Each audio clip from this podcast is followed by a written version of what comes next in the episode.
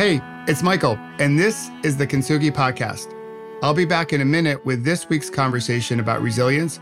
But first, if you wish to create a better life and have a better career, then please visit michaelobrienshift.com and download your free workbook on how to create a better life. In it, you'll discover ways to find more energy for the things and the people who matter most to you so you can create a better tomorrow.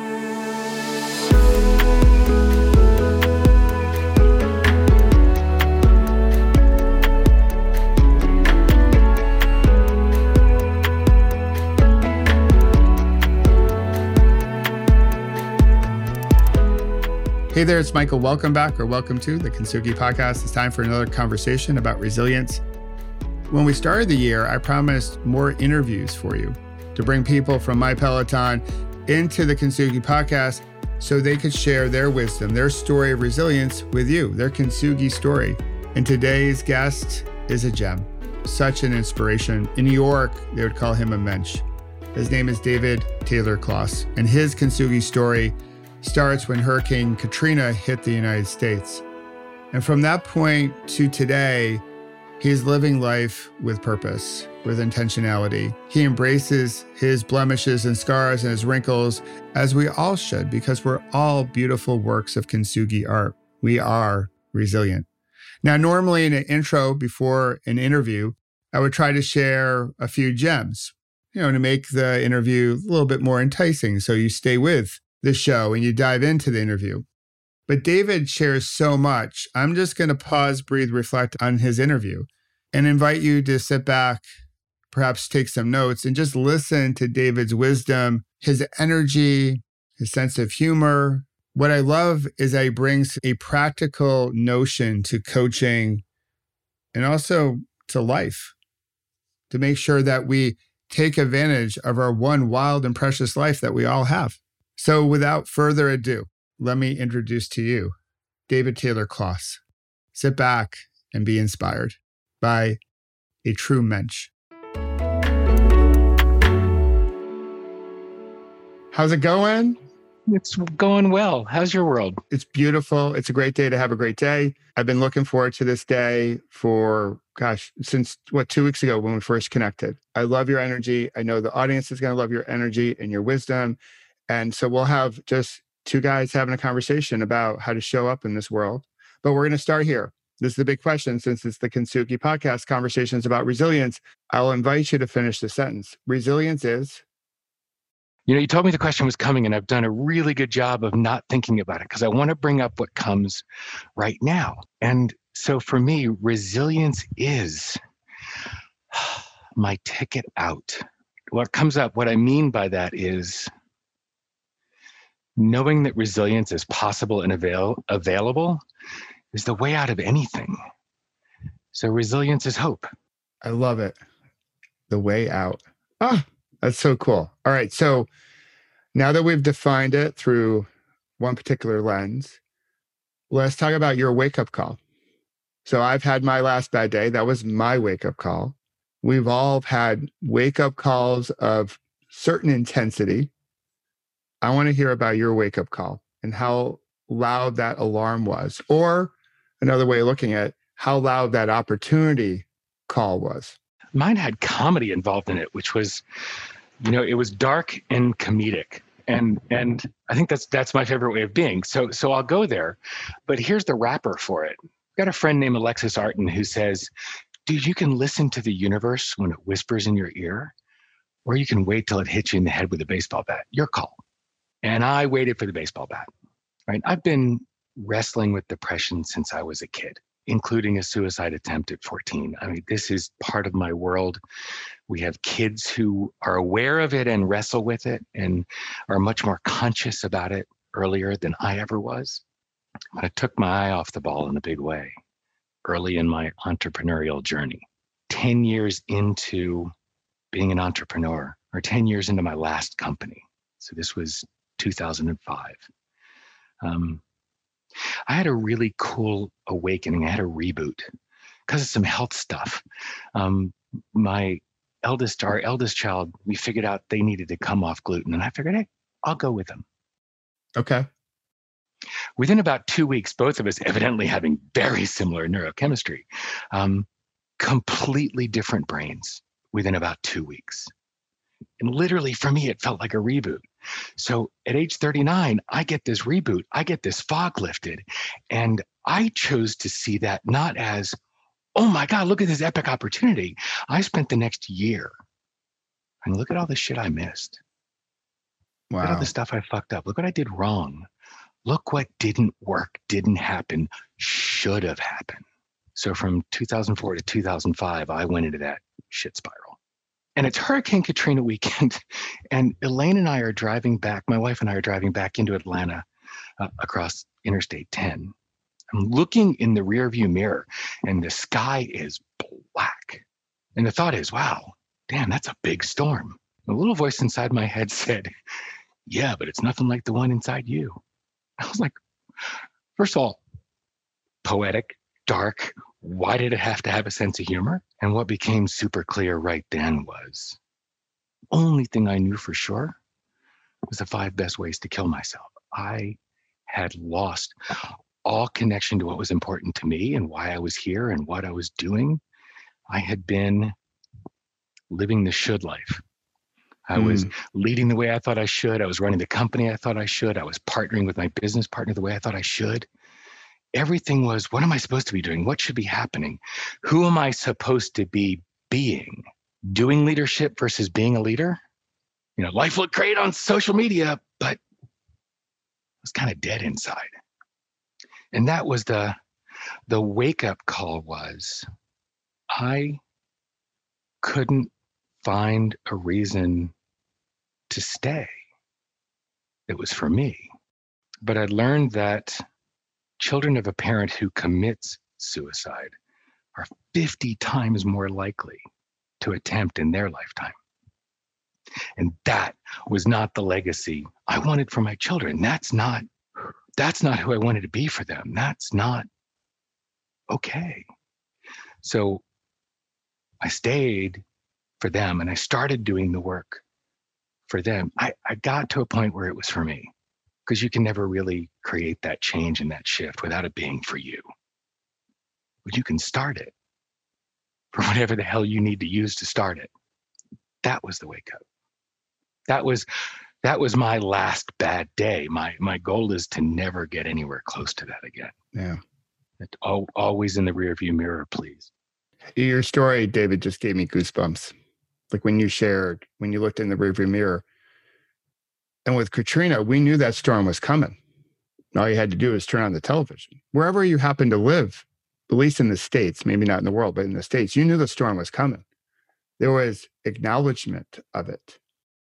Well, Yes, and yes, and we ignored the signals of how bad it was, and so did I. That whole year, when I turned the doorknob to my office, my stomach turned, but I made up it was because of the caffeine and spicy food. So I even stopped that stuff to make my stomach better.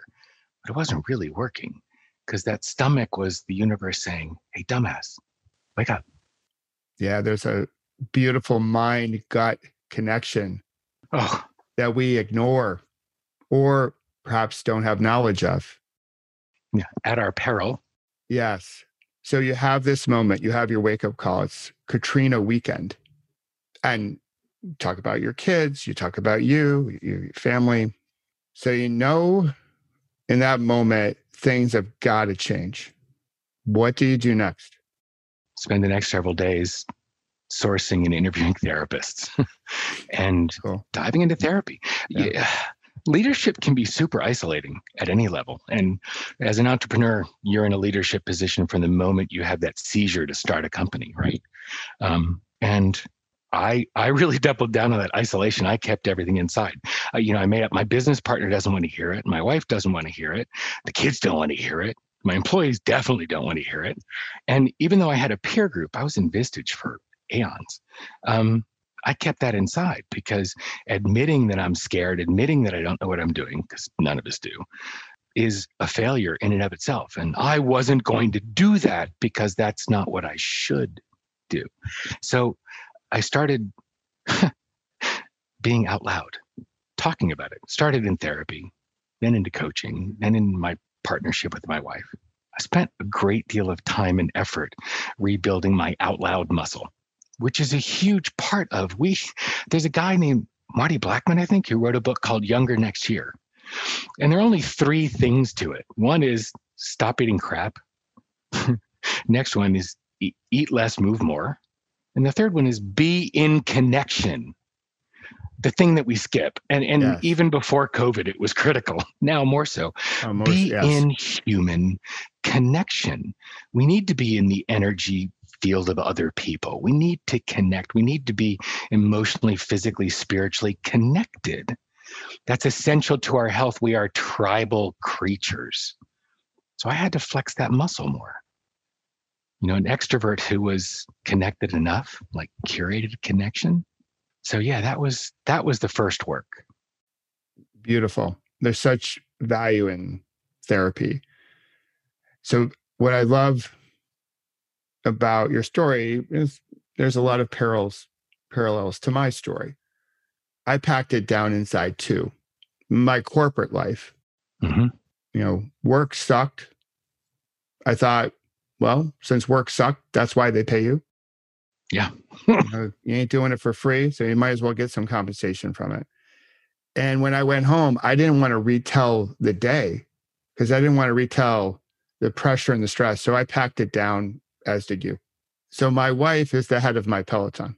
I'm here today in a lot of ways only because of her and my daughters, but, but th- those three primarily. So, what was that conversation like the first time you chatted with your wife to say, "Hey, hey, hon, can we talk?" No, it's a generous way to describe it. The chat. No, I was sobbing. I'm coming apart at the seams. It, it took a very long time to be able to actually speak. Mm. Like every time I started to talk about it, it was terrifying. I'm admitting to the nearest and dearest person in my world. Catalina and I have known each other since I was 11 years old.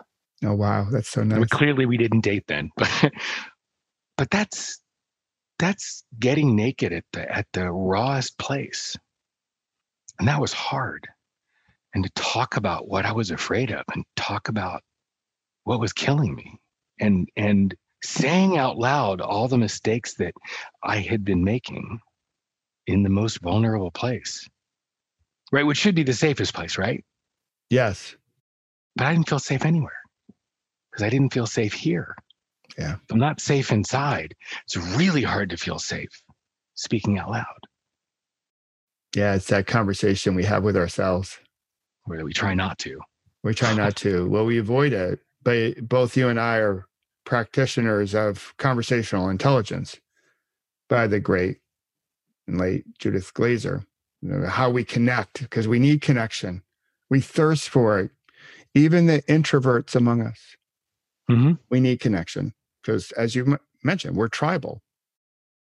That conversation we have with ourselves, ooh, frames or first domino, however, however we want to look at it, that's so critical.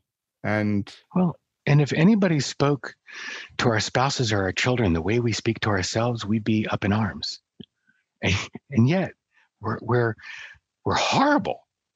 I mean, granted, it, those are the negative narratives. Those are saboteurs, gremlins, whatever you want to call them. That's the the you know language of our lineage. It's a challenge to shift that, and it's completely possible.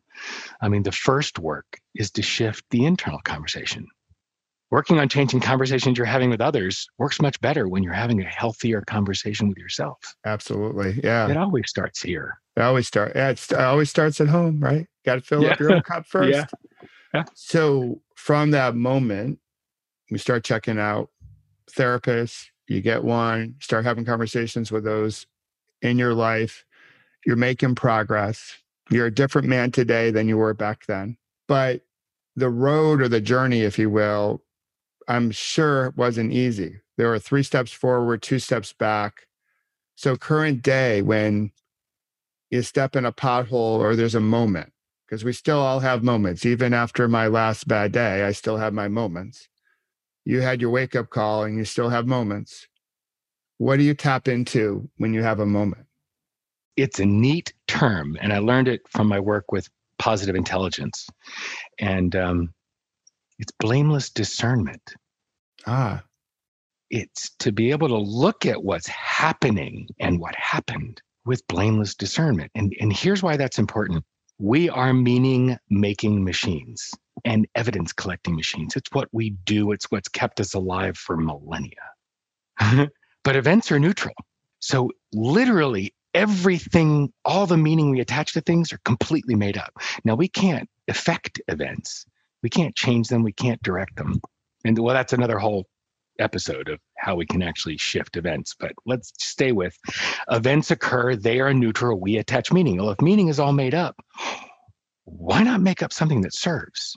And the easiest way to do that is assess it with blameless discernment. No judgment, no voting, no meaning. Oh, that happened.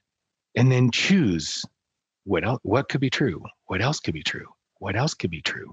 And playing with all the things that it can mean, from from the sublime to the ridiculous, from the logical to the outlandish. Make it all up. And even if you're doing it alone, do it out loud. When you say stuff out loud, even in a room when there's nobody else here, oh my God, some of the stuff you'll come up with as to what it could mean sounds ludicrous. The same thing you can say quietly inside your head when you say it out loud, it's, oh my God, that's crazy. Or, and starting with blameless discernment is such a powerful tool because then you're in control of the meaning that stays attached to it. I love it. All events are neutral until you label them that was a big thing. I had a really low moment. We've talked about this, I believe. Mentor shared with me, hey, Michael, all the events in your life are neutral until you label them. You get to choose your label. Right now, you're labeling yourself as a victim. I'm submitting to you. You can look at this in a completely new way. And so then I got got really curious about the labels we use. Good news, bad news, who knows? Yeah. And it's all neutral. Right. We're just so quick, so quick to label things because we're still on our hamster wheel. And when we're on a hamster wheel, we just react. You said that we're so quick to label things, and what comes up is something I learned from from the twelve step world. A friend of mine shared this with me uh, last year that we're not responsible for our first thought; we are responsible for our second. Yeah, and that that is powerful. That that, that first thought could be a total reaction, an unconscious, unintelligent, primitive brain knee jerk reaction. Second thought can be a conscious response. That's where we have absolute power. Yeah. I, and I'm not sure if the 12 step program finishes that notion off with and first action, not responsible for our first thought, but we are responsible for our next thought and our first action. And which ties back to like Viktor Frankl's work and Man's Search for Meaning. It's it's all in the the intervals in between all of our different moments. And if we slow down enough, we have more room to play in those moments in between the moments. We can be more thoughtful. We get to play in a cool space as coaches. Yeah. You know, there, there are two gaps that we help folk navigate ourselves and others. And that first gap is the gap between when you're triggered and when you notice that you're triggered. Yeah. I mean, everybody gets triggered. Dalai Lama gets triggered. He just notices. And then the next one is the gap between when you notice and when you choose something different, a different neural pathway, a different thought, a different action, different, different, different. Now, in that middle space, the, that between you know when you notice that you're triggered, it's much easier to choose something different when you add in blameless discernment here in the middle. Yes. And that's that's the playground. Yes, it's it's mindfulness, self-awareness that closes that first gap. And it's doing the work of you know, we were talking before the broadcast about we have a huge number of tools already, just remembering the ones we have and recalling so we can use them. That's the work of closing the second gap between when you notice and when you choose something different. I love it. I love it. So I want to get to that. I want to get to coaching. So now, fast forward, you're a team coach, a leadership coach, executive coach. How did your journey, what you went through, your storm, your wake up call, how does it influence you today as a coach? Interesting. How does the how does the wake up call influence me? You know, I sort of get that um there's no reason any entrepreneur, any leader should ever get as far gone as I got. That was sort of the first thought. Hmm. How did I learn this? How did I get here? By doing it wrong for so long, right? Um, and nobody should have to get that lost and disconnected. And and that's got such a negative, you know, it's avoiding a negative.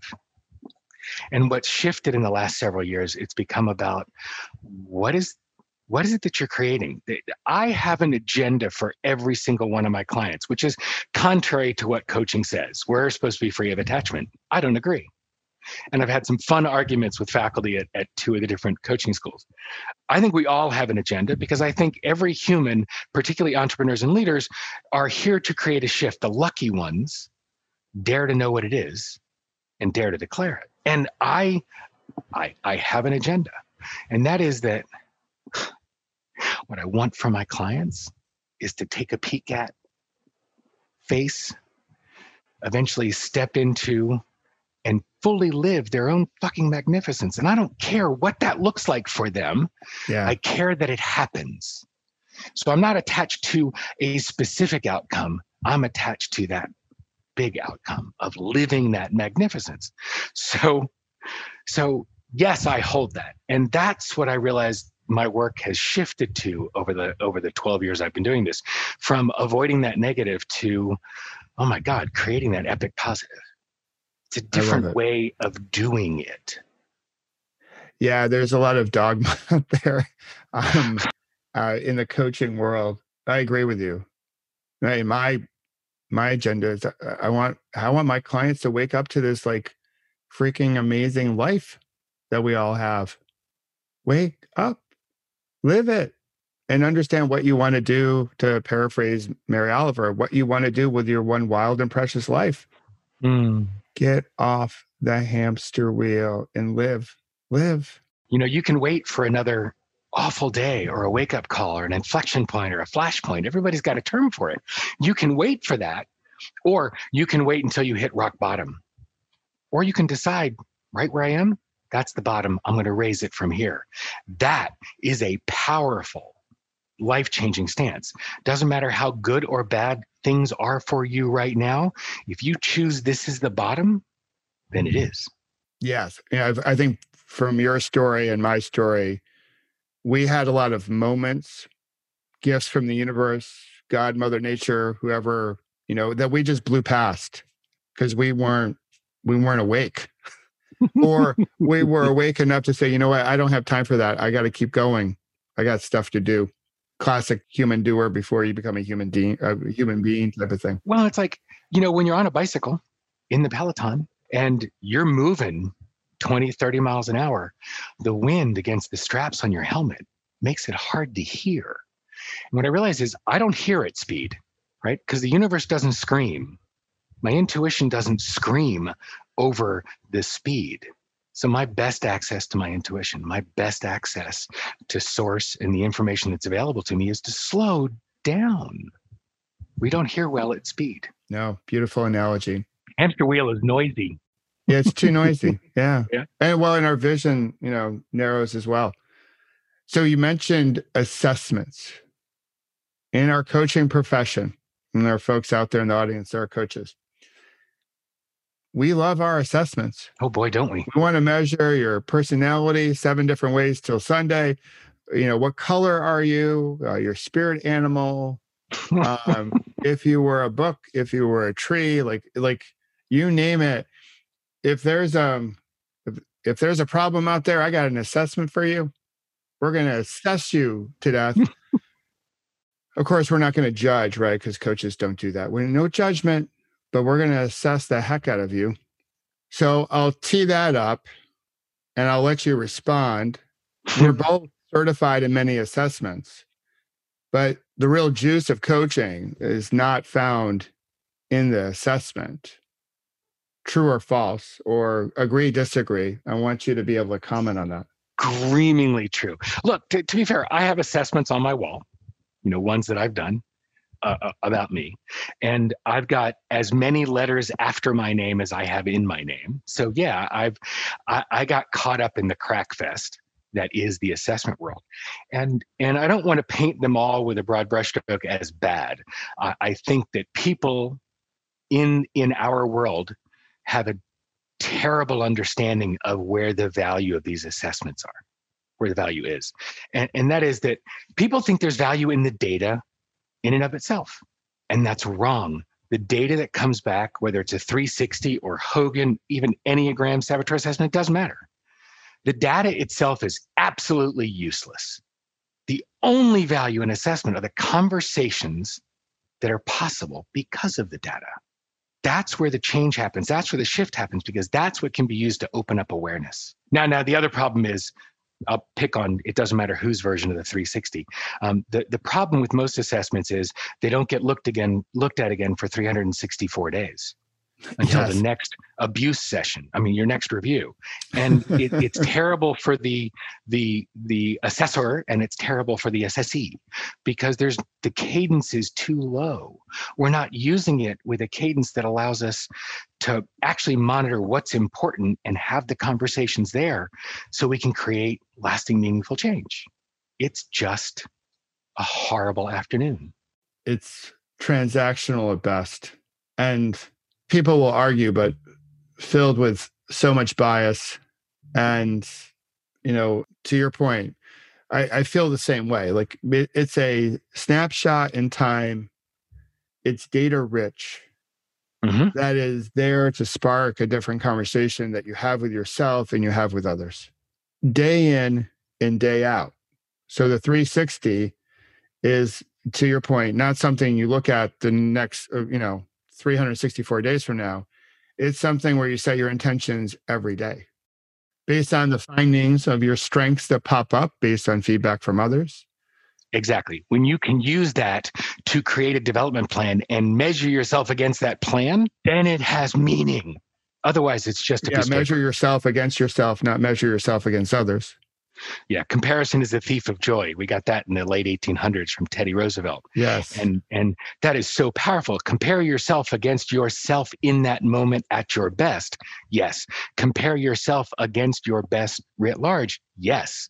But comparing yourself against anything else, inviting in suffering. Yeah. Totally agree.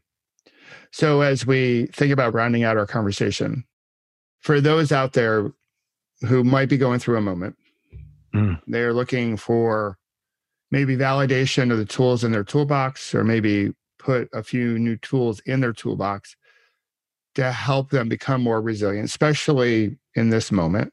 What recommendations would you have? Actually, this one's going to come from Judith Glaser, and it's one that anybody can use without training. um, Judith was famous for a quote words create worlds. And our language is so powerful we create our experience through the words that we use. And our words are also an indication of what we're making up in our head. So uh, I want to offer people the opportunity to reorient the way they see. Let's look at this way how they determine where their time, effort, energy, and attention go. And, and the problem is the phrase work life balance. We use that and it skews everything. So here are the pieces. Here, here's where the words mess us up whose idea was it to put work first? Think what that does to the way we prioritize, the way we organize, the way we balance and invest our most important assets, our time, energy, attention. Work life balance, that's asinine, right? At the very least, it should be life work balance. Well, here's the other problem. Even before lockdown, where our homes are also our schools, playgrounds, and offices, in order to balance two things, you kind of got to separate them good luck. Yes. Trying to separate work and life. Work is an in, integral part of life, just like play, family, community, faith, all the things that are a part of our life and important to us. So work doesn't belong in the phrase at all, and balance doesn't either. The, the game and the lens I want to offer people is to look at the things that are important to you and create a rhythm among those work, family, play, community, faith, whatever they are for you. The, the game is life rhythm. Forget work life balance. Yeah. That's a lie. It's a myth. It's horrible.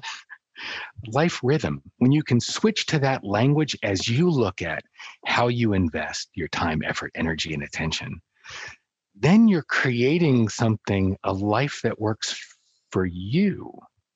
So that's the tool that I'd offer. I love that. I love that.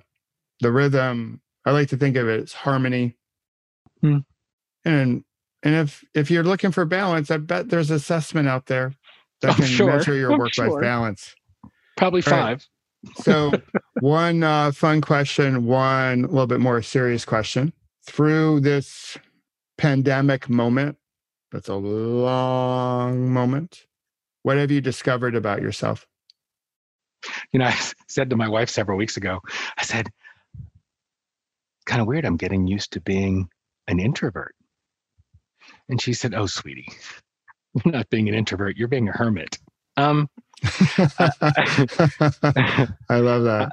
Elaine and I have been coaching, you know, I have clients in 16 time zones, right? So I've been coaching over Skype and now Zoom for 12 years. But we used to travel for fun, for family, for friends, for for learning. So I, we're not getting Zoom fatigue from being on Zoom. Getting Zoom fatigue for not having other engagement. Mirror neurons are withering. And I was like, oh, yeah, the world's just catching up with us. I can do this. you know, extroversion doesn't feed your mirror neurons the way real human connection does. Yeah. So time being outside, feet in the grass, they're they're the interacting with nature, grounding, and interacting with other human beings, even more critical for me than I thought. And I gave that a lot of a lot of power and and priority before, but oh my God, um, it's become super clear. I thirst for live music. Yeah, live music and you know, kitschy restaurants and hugs.